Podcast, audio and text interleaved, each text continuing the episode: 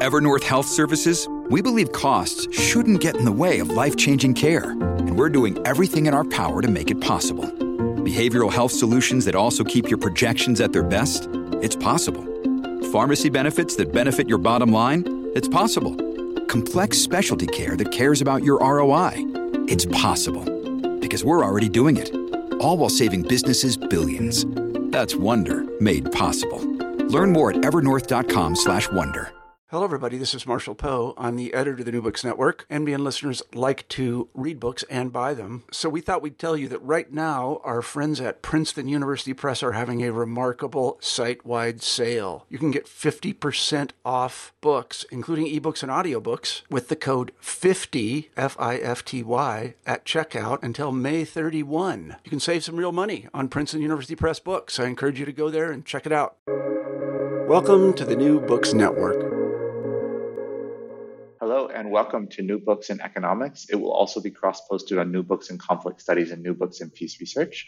My name is Sydney, and today I have Jan Selby, um, who's a professor in the UK and has written a book called Divided Environments, an international political ecology of climate change, water, and security, along with his co-authors Gabrielle Daoust and Clemens Hoffmann. Um, professor Selby, welcome to the show. Thank you very much for being here. Do you want to just start us off by telling us sort of why it is that you wrote this book? Um, maybe you can tell us a little bit about yourself and how you came to be the person writing this book. Uh, just sort of like the fun backstory of how these sort of this this book ended up in my hands. Thanks ever so much, Sydney. So um, this book is, I mean, it goes back. Uh, its genesis goes back quite a quite a way, really. It goes back to uh, uh 2009, 2010, when we had the initial initial idea uh, uh, for for this book, which came out of a, initially out of an EU funded project on which Clemens and I uh, were working together, and then all kinds of other things got in the way, and uh, personal life, other academic pressures. Um, nothing happened with the book, and then it was rethought in around 2016. And at a certain point, Gabrielle came on board to help as well, and um, the book is um, uh, at last done and and uh, and, and, and published. Um, so it's it's it's got a long, a long backstory. To to say something a little bit more about it intellectually and how how I came to it. Um, I, I have been working on issues to do with water politics, water conflict for many years.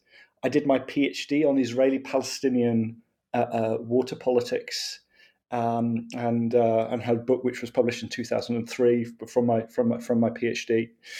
Um, I've written various other things around issues to, to, do with to do with water politics, and it was it was via that interest in water politics and environmental politics more broadly, and, and water conflict, water security questions, I should I should say in particular, um, that I started to um, uh, enter into some of the debates around the conflict and security implications of climate change. So that interest in in climate change, which really started with this EU project that went back to 2010 to 2012, uh, uh, uh, uh, led me with a number of collaborators, including Clemens and and Gabrielle, uh, uh, to to examine conflict implications of conflict security implications of climate change. So together with those collaborators, with Gabrielle uh, and, and Clemens and, and others, um, I've done various bits of work over the years looking at uh, a number of different looking at a number of different cases. I've written on the, the, the claims about the role of climate change in the Syrian civil war. Um, I've, I've, I've, written on Sudan. Um, I've written with with with Gabrielle on, on, on the Lake Chad region, and and also as well as some more general and and, and theoretical stuff.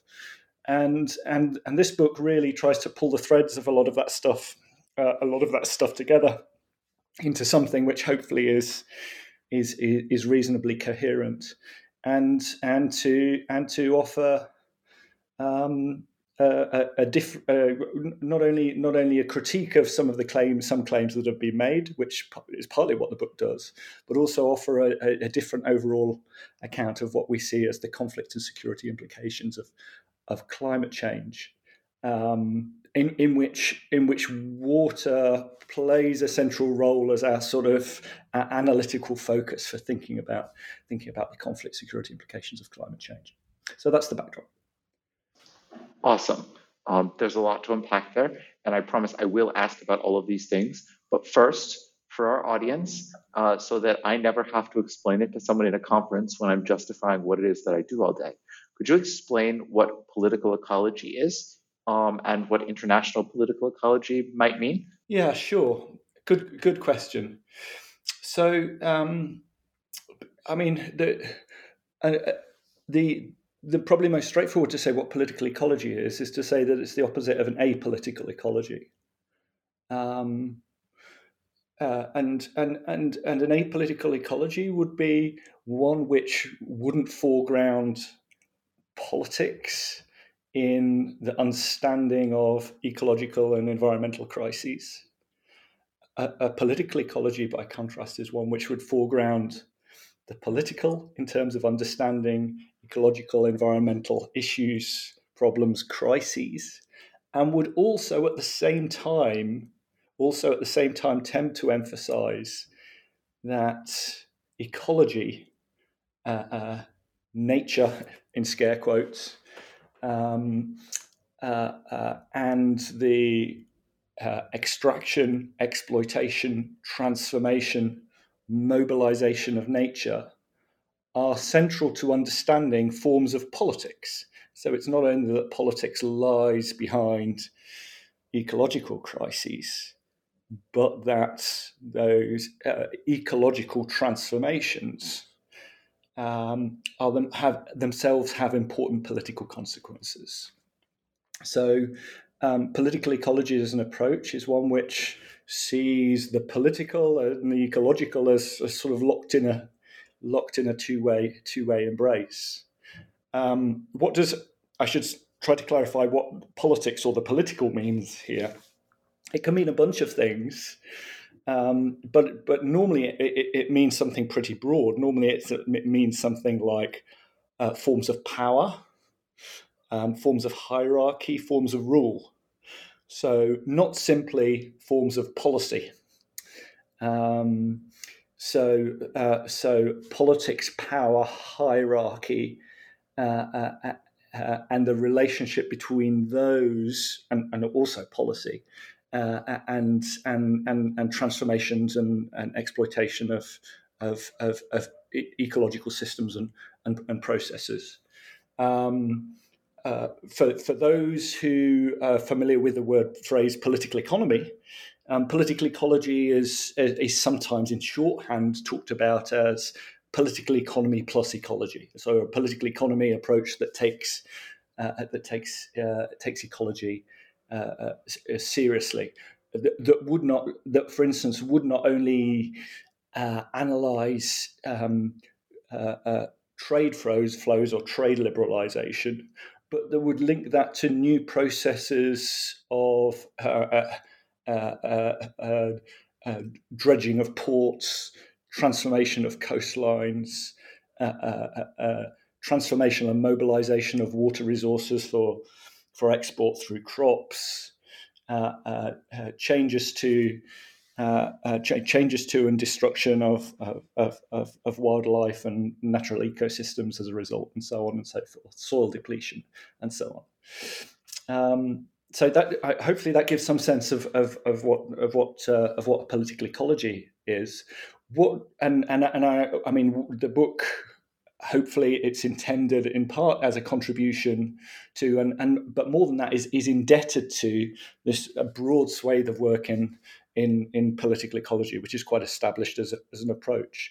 What what we think is a little bit distinctive about the approach that we take in the book is is that we, um, as the subtitle to the book um, suggests, um, we our, our, approach is what we call an international political ecology. So, what's the you asked? What's the significance of that?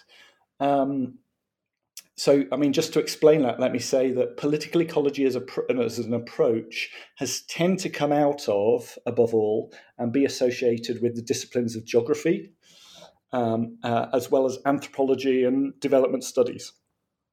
Um, uh, uh, politics international relations scholars have tended not to make big, particularly big contributions to to um, to understanding uh, uh, uh, political ecology.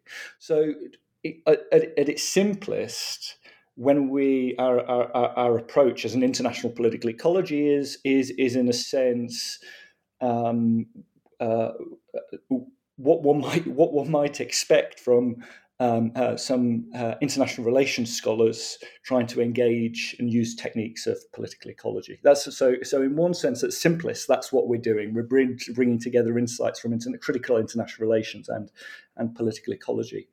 There, I think there's a there's a slightly deeper meaning uh, as well. I won't go into it at great length, and actually is a little bit under theorized in the book. It's not developed particularly much. We don't do a huge amount with this, but but let me let me just say that political ecology as an approach, given the disciplines it's it's come out of, it's tend to have a quite localist um, uh, and place based uh, uh, focus, and and uh, and when it has, but combining that often with a quite critical attitude towards uh, uh, uh, prevailing state and economic orders and how they transform um, transform place, um, ecology, and society in particular places.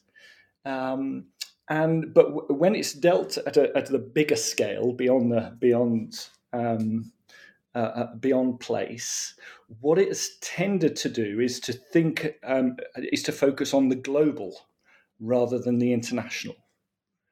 Um, so the the phrase um, uh, global political ecology is one which is reasonably well established within the, the literature.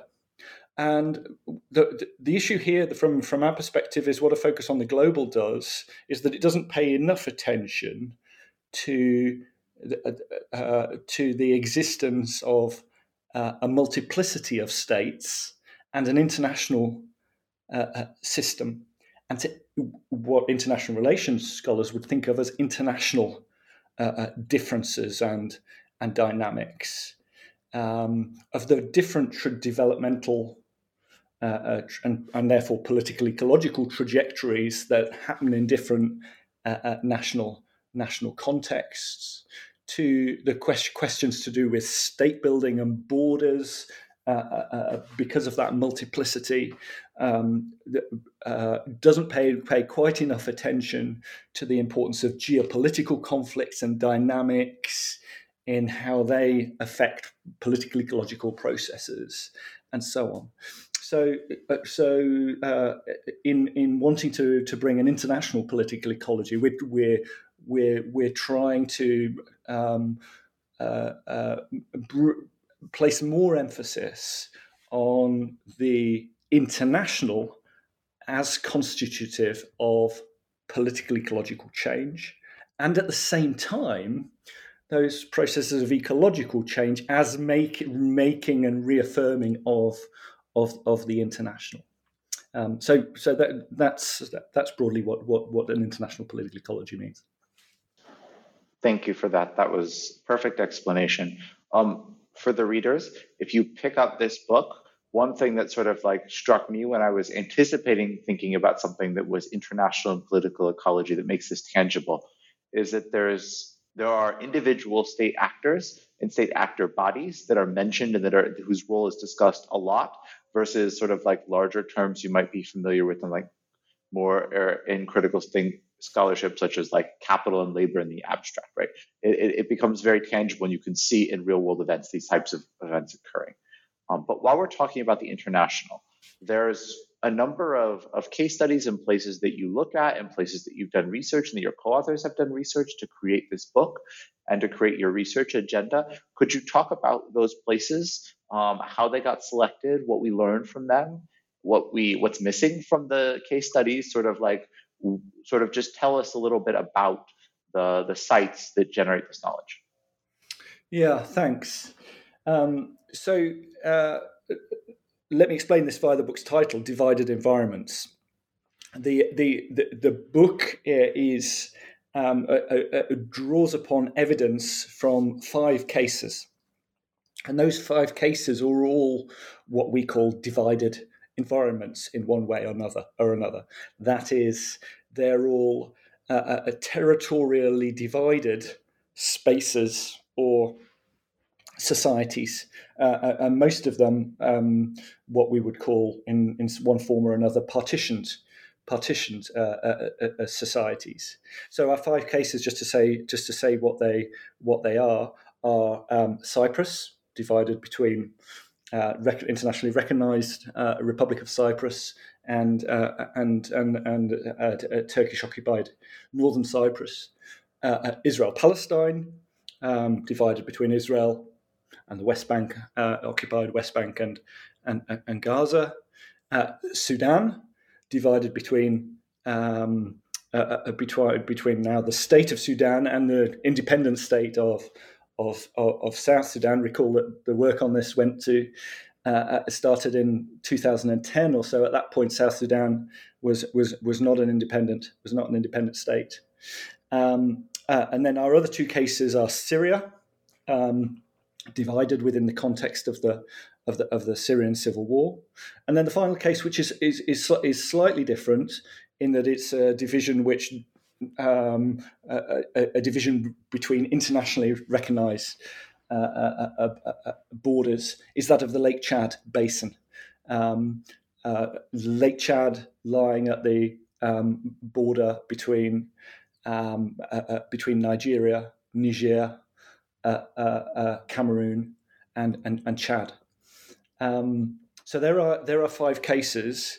The the book isn't organised around those cases. I should I should say we don't have a chapter on each of the cases. We dip in and out of we dip in and out of the cases as part of our sort of uh, analysis and dip in and out for examples and here and there comparing and, and, and contrasting them. Um, let me let me just say how we got to those cases, linking with with with with what I what I what I said before. So the, the the EU project around which this which provided the seeds for this for this book um, uh, uh, was uh, Clemens and I were going to do work on water, climate, conflict relations in uh, Cyprus, Israel, Palestine, and Sudan.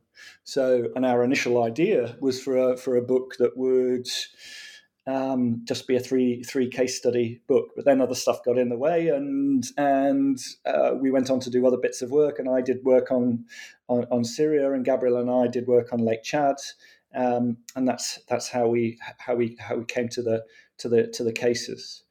Um, in terms of, you also asked Sydney about the. Um, did you ask about the weaknesses of the or the problems with those cases or some of the shortcomings?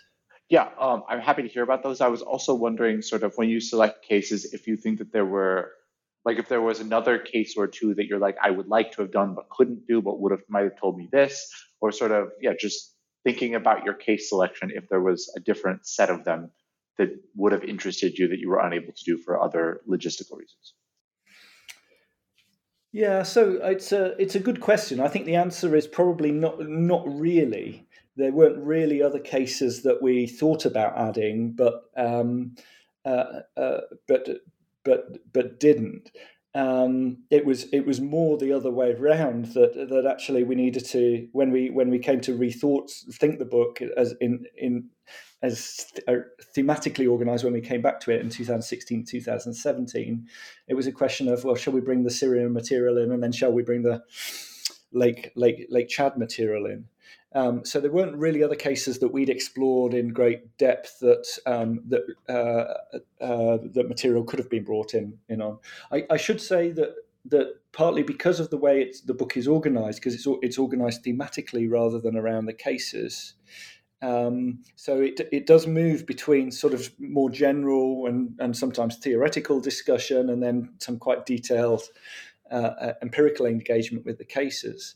And, and in between doing those things, we bring, bring in do bring in bits of insights from other cases. So there's the odd reference to India, Pakistan, and so on and so forth. Um, Britain appears quite a lot, the US quite a lot, so on and so forth. So, so it, it, it, although the focus is on those cases, we do we do travel around a little bit beyond that. In in, in terms of in terms of some of the limitations of those um, those those cases, um, uh, they're, they're, I mean, they're, they're definitely, I mean, I'm sure there are some, um, there, and um, I'm, I'm, I'm, you, you, you may have a better sense of what some of those are, are than, are than, than me. I, I think we've ended up focusing on cases which are, for the most part, um, ones which have been quite extensively discussed within quite mainstream accounts of water and climate security. So, in a sense, that um, provides some of uh, the, the most sensible justification for why uh, why we should why the, why these might be good good cases. So um, so some of the, um, the, the these cases cover what are um, what are probably the three most prominent examples which have been suggested of climate wars or climate conflicts. Uh, uh, the, the, the the war in Darfur, two thousand and three to five, uh, the Syrian civil war, and the Lake Chad crisis. They're they're all sort of they're, they're covered by our by, by our cases, and we invest investigate the claims around those. Um, at the same time, the, those those cases speak to some of the major um, uh, transboundary waters, which are thought to be sites of uh, uh, uh potential uh, water wars. So the Euphrates River, the Nile, and the Jordan, the, the, the Jordan, the Jordan River. Um, so they're good cases in the sense that lots has been written about these cases already, and that's lots that we disagree with, with which provides quite a use, useful basis and entry point for for our analysis. I, I'm sure there are some limitations as well in terms of the types of things that we uh, uh, uh, uh we look at and some of the issues that we look at. We're mainly dealing with um, contexts um, of semi-arid environments, not solely, but mainly dealing with contexts of semi-arid environments. And clearly, water politics looks different in other uh, uh, different different national contexts. We also, I should say, don't deal particularly um, heavily only only in passing really with questions to do with um, to do with sea level rise for instance which is an aspect of water politics a, a, dimension of water politics in a sense which which is clearly going to be very important in relation to climate change so there are definitely some limitations around uh, uh around the, around those cases awesome so one of the things that you mentioned that I really want to develop is that you actually selected cases about which lots in the mainstream literature has been written. Um, I imagine there could be listeners who think that they do not know anything about the political ecology of sort of like water and water conflicts, and you, dear listener, are wrong.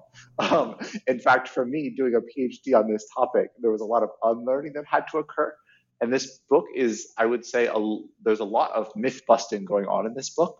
Um, would you what would you just take a minute to talk about some of the discourses you're writing against? Um, you can select one or two of the cases and describe them if you think that's interesting.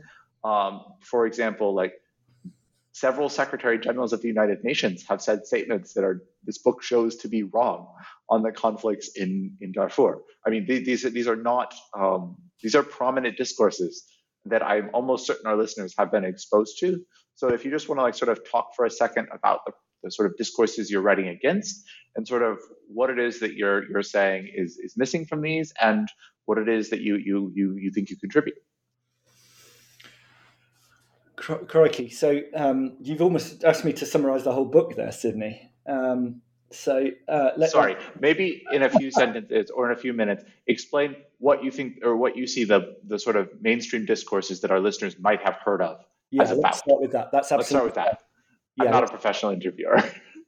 um, so the mainstream discourses, the the, the mainstream discourse as are ones that we would characterize as uh, environmentally determinist or eco-determinist or Malthusian.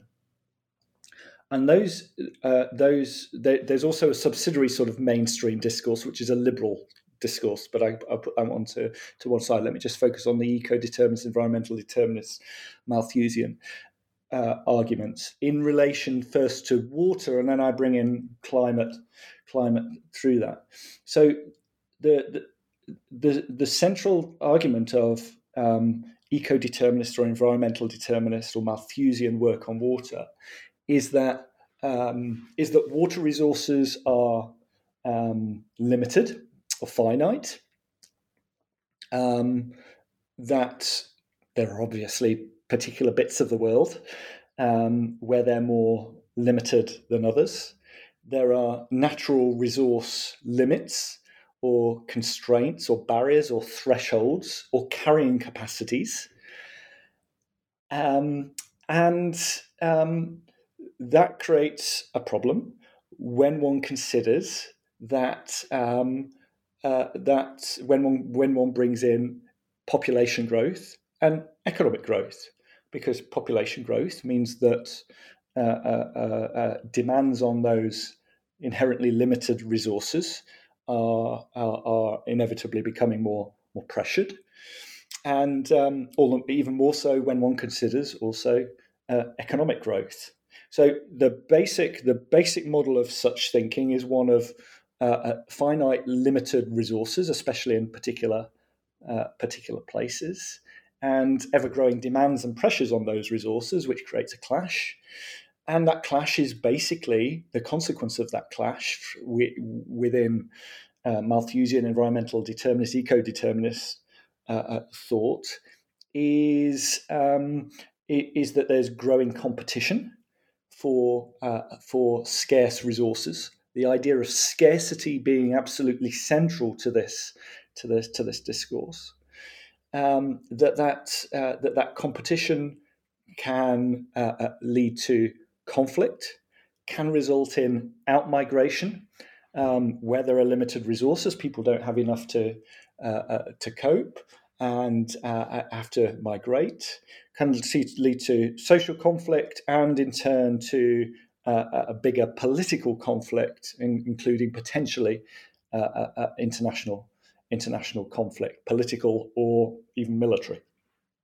Um, so that's the that's the that's the sort of basic starting point of such such such thinking, and it's really this um, uh, and, and it's that basically that model model which tended to inform thinking about uh, thinking about uh, future future water wars, for instance, that um, within context of population growth and economic development, pressures on scarce resources like the River Nile or the Euphrates, uh, where there are also extra dimensions because in those cases they're transboundary rivers um, on which there is sometimes, a, in some cases, a high degree of dependency, especially by downstream communities and, and states. That the pressures on those resources from population growth and, and, and, and economic growth create um, almost inevitable tendency towards com- increased competition and, and, and, and conflict. Um, so that's the basic, basic sort of water wars type picture how does that relate to to to climate change? Well, the, the mainstream discourse on, on climate security basically operates with a similar similar model, but brings in um, brings in climate change on top. Um, climate change um, uh, uh, being associated or, um, or, thought to be likely to be associated um, both with an increase in short term weather shocks. And those short term weather shocks, especially droughts, droughts figure very strongly in the literature on the discussions of, of, of climate related conflict. Um, short term short term weather shocks, droughts, uh, especially like two or three year droughts, can uh, uh, uh lead to much less avail- availability of, of, of resources, lead to short term scarcities, conflicts over them, uh, uh, out migration conflict, um, or um, uh, conflict dynamics relating more from long-term trends related to climate change. So changing changing rainfall patterns, changing temperatures, which not just through shocks but through sort of long-term processes are projected to uh, uh, uh, uh lead to reduced water availability. So that's the that's the basic type of idea that dominates within cli- both climate and water water security thinking. Um, yeah, is that is that okay? Is yeah, that, that, that's perfect because you have like, like the audience get this idea, and then you have almost a single like sentence in this book that I have used several times, which is that in reality, water flows uphill towards money and power, and that I think makes clear. Maybe you could just explain sort of the meaning of that sentence um, and the ways in which things like virtual water allow that to be true, because I think that that sort of framework shows what's wrong with this main discourse. Yeah, so that that that phrase comes from um, uh, comes from um, Marc Reisner um, and his famous book Cadillac Desert about the about the uh, transformation of the water landscape and water politics in the Amer- American West. Um, but actually, more accurately, it comes from Tony Allan, who is a, a, a geographer based at the University of of London, who um, who uh, is associated the, the main name associated with the idea of idea of virtual virtual water. So um, I, I, won't go into virtual virtual water. Uh, just to say that it was Tony Allan that that, uh, that I think said water flows towards money and and and and and power. Reisner just said Reisner just said said money. Um, let, I mean, Reisner's argument and what Reisner Reisner shows, looking at the American West, is that the technolog- economic and technological transformation of the water waterscapes of the American West are so extreme um, that um, water doesn't follow natural patterns anymore. Obviously, it flow, follows some natural patterns. When it rains, it goes downhill. But a lot of the time, if you look at the uh, where water is going, you see it go being going through major canals, being pumped uphill okay?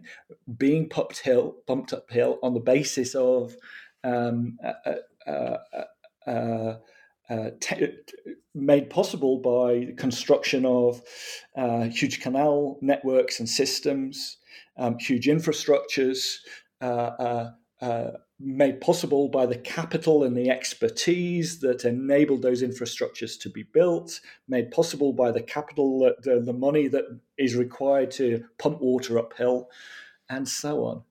Um, and and and more broadly, that the picture, that phrase, and the picture that Reisner um, uh, offers there is one which we think isn't just doesn't just apply to the American West, but holds true holds true globally, which is that um, uh, the, the, the transformation of waterscapes um, uh, uh, world worldwide, um, and the centrality of some of that non-water stuff in making those transformations happen.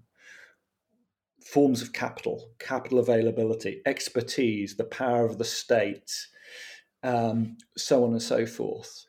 Those things, those one needs to center those things in order to understand where water goes and who gets water. Um, so, I mean, effectively, what we argue on that basis is that the Malthusian or environmental determinist or eco determinist model is the wrong place to start if one wants to understand questions of water security and insecurity, and by extension, questions of questions of climate climate security. What one needs to foreground instead are um, the ways in which um, uh, uh, uh, nature has been and continues to be appropriated, transformed, exploited, and so on, and the various forms of on patterns of security and insecurity that um, that are the corollaries of those of, of, of those transformations. So, I mean, maybe maybe maybe it helps just to give a, a, an example of this. I mean, the clearest example would be in relation, let's say, to Israel Palestine, where there is a situation which, in in many ways, is is analogous to that which which uh, Reisner Reisner describes. Um, uh, so Israel, Israel, Palestine, broadly speaking, um, broadly speaking, rainfall pattern in, in, in Israel, Palestine is that it rains more, uh, rains more towards the north, and it rains more in uh, with rainfall levels declining as one moves south and towards the Negev Desert, and that it rains uh, rains more in the upland areas over uh, over the over the upland areas of the sort of headwaters of the of the Jordan Valley and the Galilee and the and the and, and the West Bank. Um, but that natural pattern of water availability, and we'd need to add the sort of flow of the Jordan River and Lake Galilee and, and, and so on. That natural flow of water resources tells us very little today about who has water, who has control of water, who has access to water, who has water security, who is water insecure. So, for instance, the West Bank, where, for instance, Ramallah, it rains more than it does in London annual each year on average.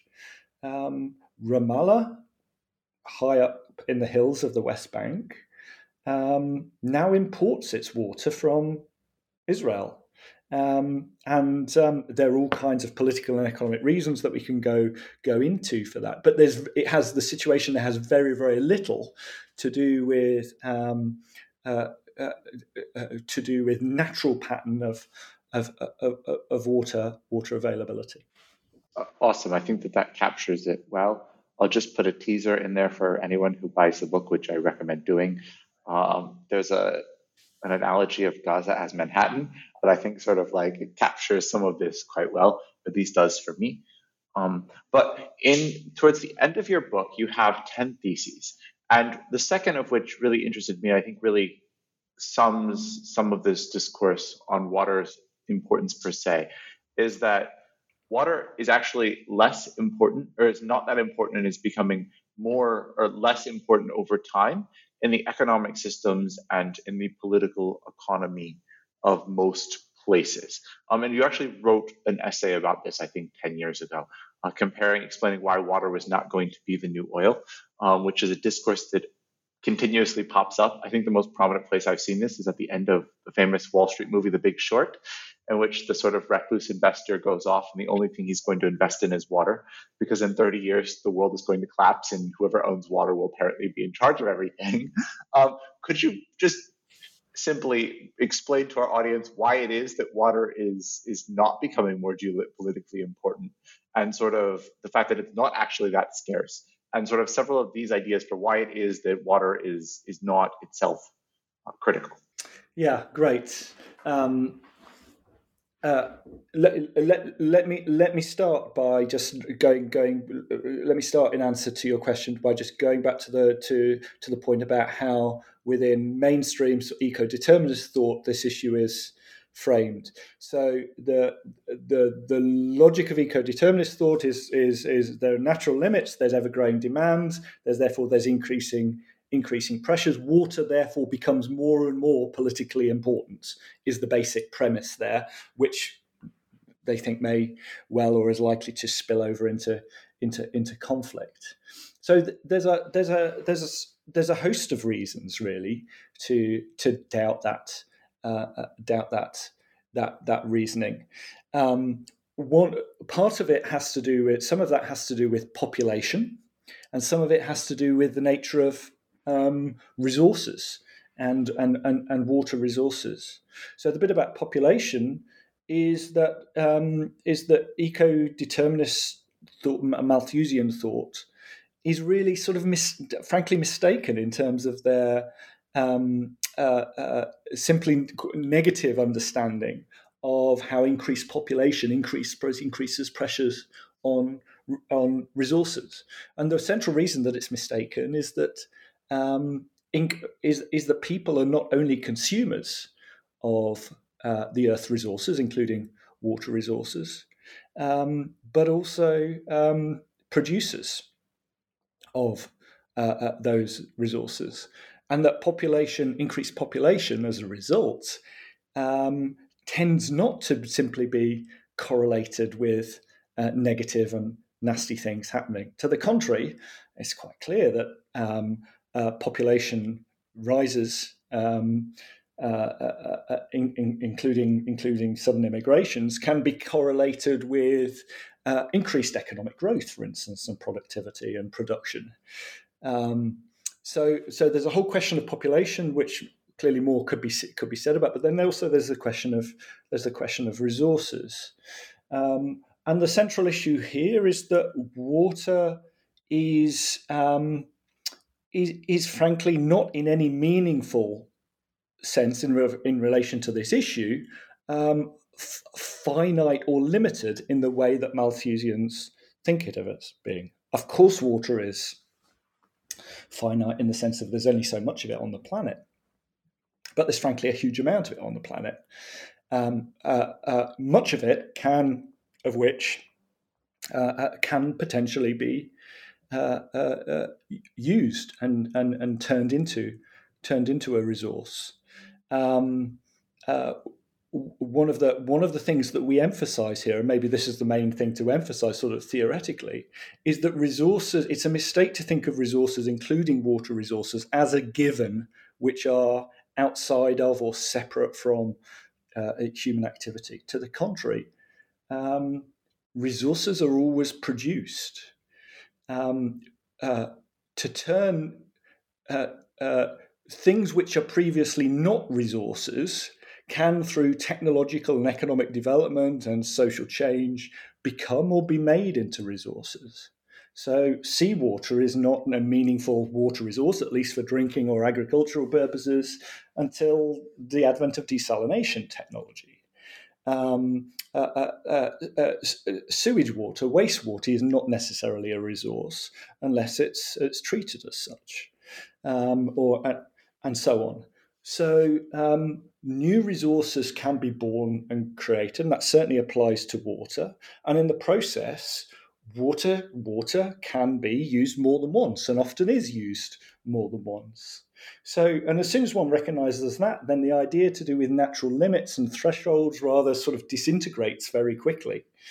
And that becomes even more so the case, and more evidently the case, when one appreciates how much water is traded by which I mean, I should emphasize, not traded in physical form, um, because water is so heavy, it can't really be traded internationally in, in physical form. But in terms of how, in terms of its use to produce commodities, especially agricultural commodities, which are which are then traded. And this takes us to the concept of virtual water. The concept of virtual water, um, uh, referring to uh, uh, the uh, uh, the international trade in uh, agricultural and industrial commodities, especially agricultural commodities, um, w- in which water is effectively, in which there is a water footprint, effectively.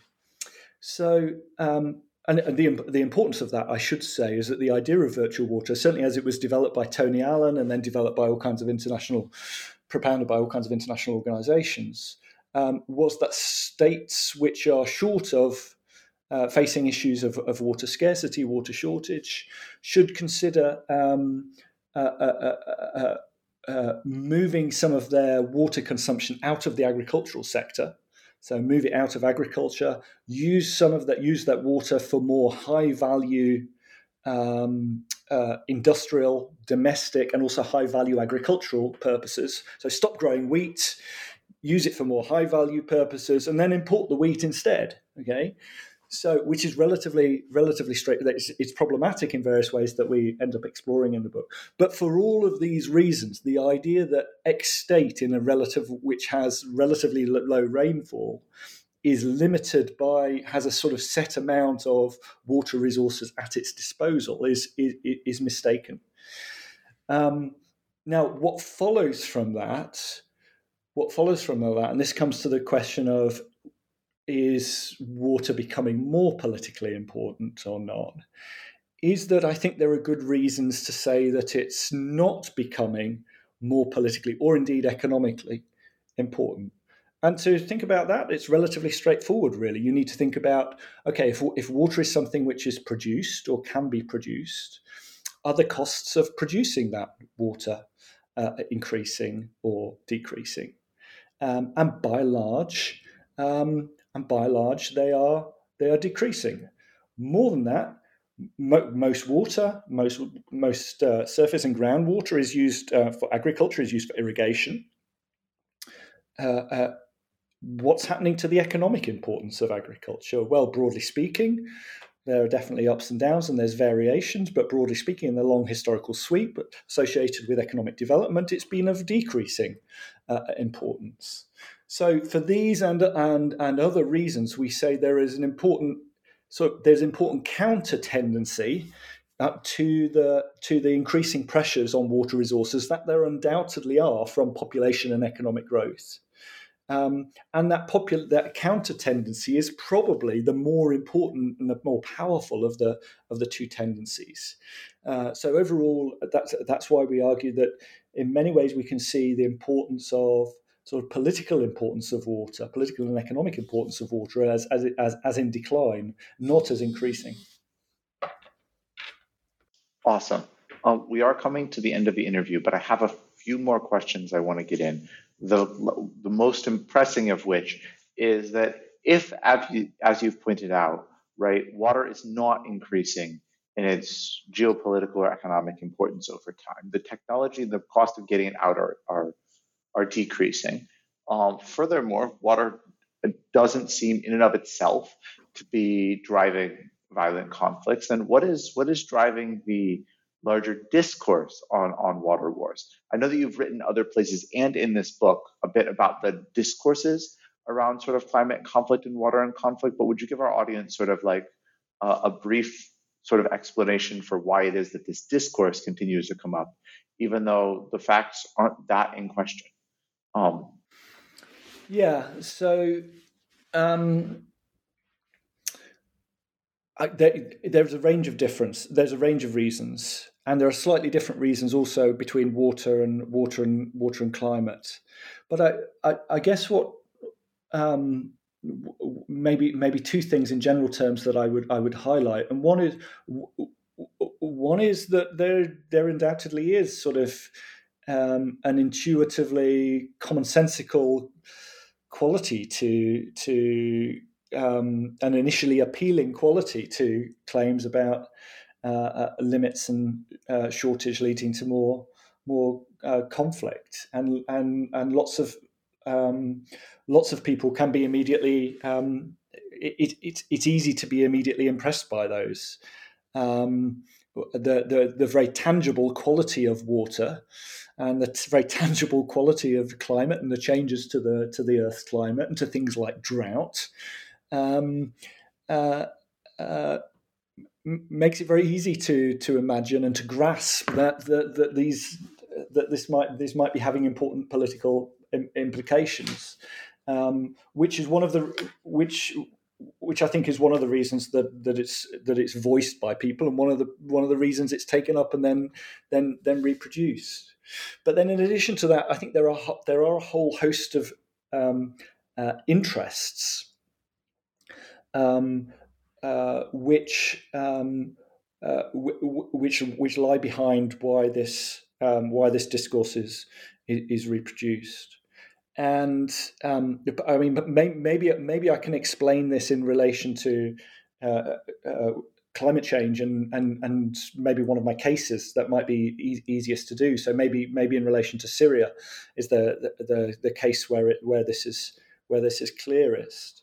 So one of the cases that we examined in the book is they claimed that um, uh, climate change was an important factor in the start of the Syrian civil war, and we showed that the evidence on this is pretty, pretty, pretty thin, and give an alternative explanation.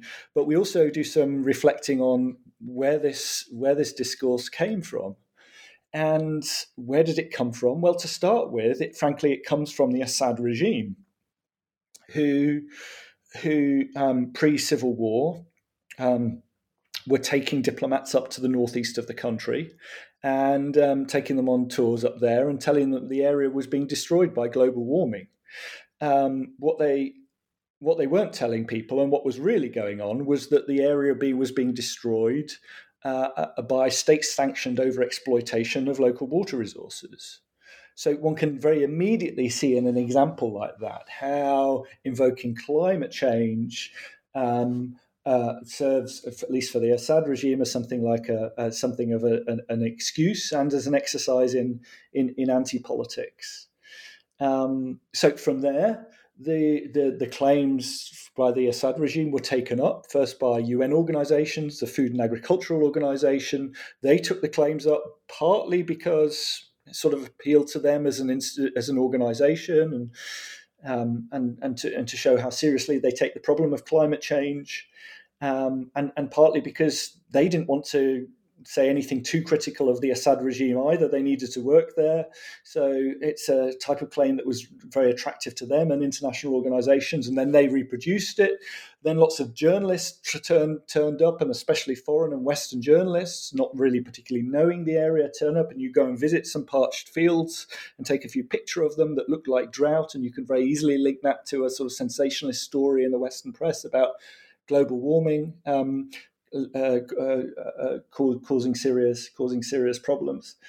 Um, and and and and from there, the claims get got taken up, um, especially on um, by organisations concerned with the conflict security implications of climate change. So, national security, uh, defence planning organisations, uh, US, European, and also on the political left, especially on the sort of red, green, or radical uh, uh, left, who wanting swift action on climate change, who are very happy to take up these claims as part of their sort of evidence of, like, look, this is how serious climate change, climate ch- climate change uh, is, um, and how how urgent it, it is that uh, quicker action is quicker action is taken.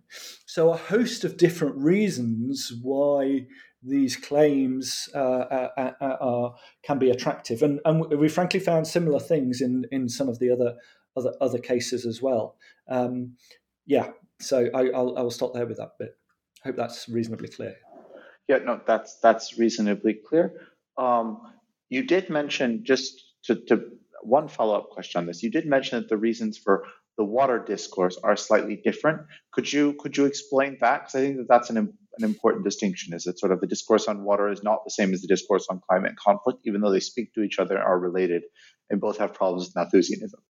Yeah, so I think the prob- probably the water conflict um, uh, a, a discourse was has been profound, propounded above all by um, uh, uh, by local riparian states, especially by those states which are um, um, in a sort of defensive position in relation to water resources.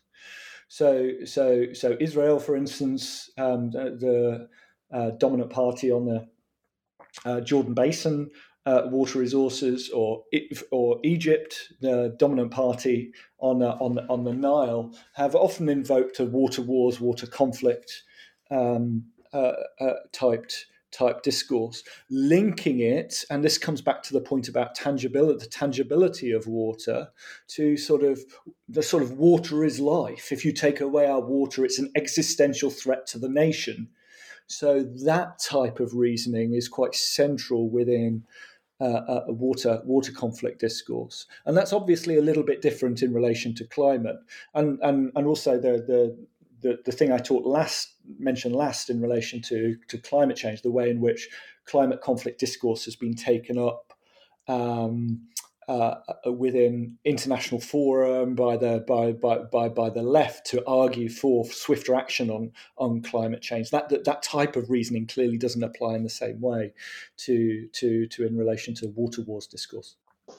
Awesome, thank you. Um, I'm just going to read this into the record and give you a chance to comment on it, and then go to our closing our closing questions. But in at the end of this book, which again I really do recommend the listeners get, it's full of lots of interesting sort of like details. It develops the argument really well. It will help you unlearn things. Is it at the most general level? What underpins all of this are the two intersecting master logics of the world, modern world politics, capitalism and the state system. Um, did yeah, I don't know if you want to sort of comment on this. If this is, if you think is a better, a good way of broadly approaching um, environmental issues or political ecology, because this is put towards the end in an intervention sort of that you talked about a little at the beginning of trying to think theoretically about what a larger scale political ecology might look like. Um, yeah, so if you just want to like comment on that or or not, then we can go to the final questions.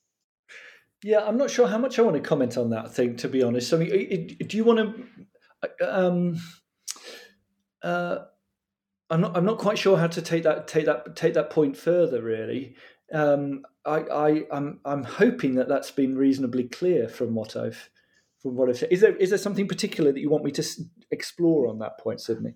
No, no. I just wanted to make sure that sort of I was going to leave our readers or our listeners, sorry, with that, and I wanted to make sure that you were okay with leaving them at that as the summary point of like sort of what of a way to think about about the insights from the book and the interview. So I think, just, yeah, I think ahead. what I'd like to stress, and, and, and apologies if this um, um, if, if you were going to come to this, but I think I think what, what I'd like to stress is that overall the argument that we make is not that water or climate change are not important. We, that's an, uh, or or that they don't have conflict and security and insecurity implications. That's not our argument. Our argument rather is that uh, uh the, the, the, the Malthusian eco-determinist thinking um, uh, is it provide is, is, not the right place to start if one uh, really wants to understand them or provides only only a, only a little part of the part of the picture and maybe this is a way of answering the question about capitalism and the and, and, and, the state system. Because what we show through the book is that actually water has been, in lots and lots of ways, hugely important politically and for for for livelihoods and for forms of forms of suffering. So um, so we examine uh, uh, displacement through dam building, something which doesn't figure within uh, uh, uh, uh eco-determinist reasoning really really at all. We examine the ways in which um, the processes of sort of uh, water and land grabbing within what we call frontier regions of each of our a, a, number of our divided environments and the way in which those processes of internal colonization of of land often focused and often targeted on the water resources have led to uh, displacements and conflict and and and and, and violence. Um, so so I mean just with those two examples, hopefully, um, hopefully that gives some some indication of how we we, we don't see water uh, water as uh, as as something which is politically inconsequential. Quite the contrary, we think that it needs uh, understanding in a slightly different way. And the implication of that for climate change is that actually the conf- we we do think there are important conflict implications of climate change, but we think these will only partly be to do with, frankly, changes in the weather um, we we consider just as important, if not more important, as likely to be the the, the political and conflict implications of adaptation projects, of processes of uh, of, of, of, mitigation, of uh, uh, uh, changing forms of politics and identity, and possibly racial new forms of racialization, um, which are uh, which are we think are likely to emerge and to some extent are already emerging uh, uh in relation to, to, to, climate change. So, I, uh, what we try to give is a, is a slightly different account of, of, of how we think climate change uh, matters politically and in terms of conflict, one which doesn't foreground changes to weather and questions of drought and changing water availability, that type of thing, nearly as much as most accounts do. Um, and and and I guess the link there to to to capitalism and the, the, the state system is that how those things play out. We see as I mean we, we see the question questions of uh, uh, the, the the nature of contemporary capitalism, how it's trans, trans how how, how it might be transformed. Um, uh, state state projects, state interests as crucial to um, whether and how processes of adaptation, mitigation, uh, uh, identity formation, and so on lead to conflict uh, and, and, and insecurities. Awesome. Well, thank you very much for being here. The traditional last question on the New Books Network is Is there a book or an article or something you're reading now, whether it's in your field or for pleasure, that you would like to recommend to our listeners? Um, or I guess you can just look at your desk and tell me what it is that you're reading. What am I reading? Okay. Yes. What am I reading? What I'm reading at the moment is um, On Barak's book, Powering Empire How Coal Made, Coal Made the Middle East and Sparked Global Carbonization, um, which is a really, really, really terrific book. Um, uh, very, very thought provoking. Um, centers coal within the history, within especially 19th century uh, history of the making of um, of, of, the of, of, the Middle East uh, uh, uh, by by by Britain in particular, 19th and early 20th century. Um, so centers coal instead of oil, and has a very very rich and interesting account of um, of of the of frankly um, energy transitions um, and of the way in which um, the the introduction of coal into the um, into the into the Middle East's um, political economy also involved changes in the use of animals, in water, and all and land, and all kinds of other things. Um, so I um, I haven't read it all yet, but it's it's absolutely fascinating. Awesome. And then finally, is there? I will put a link in this book to any place you tell me to, t- to recommend this, but do you have a favorite bookshop that you'd like to recommend people get the book from? Oh, do I have a favorite bookshop? You don't um, have to. Not everyone does. I just give you a chance. uh, uh, I, I, I will, uh, I, I will, I will pass on that one. I'm afraid. All right, um, sounds good. Well, just to put it into the record, uh, Professor Selby is a is an acting professor of politics and international relations at the University of Sheffield. Um, he wrote his PhD in sociology at Lancaster in 2002. He's been working for about 20 years on all the types of things that we've talked about today. Um, he's an excellent scholar, and we're really happy to have had him. So thank you for coming on. Thank you very much, Sydney.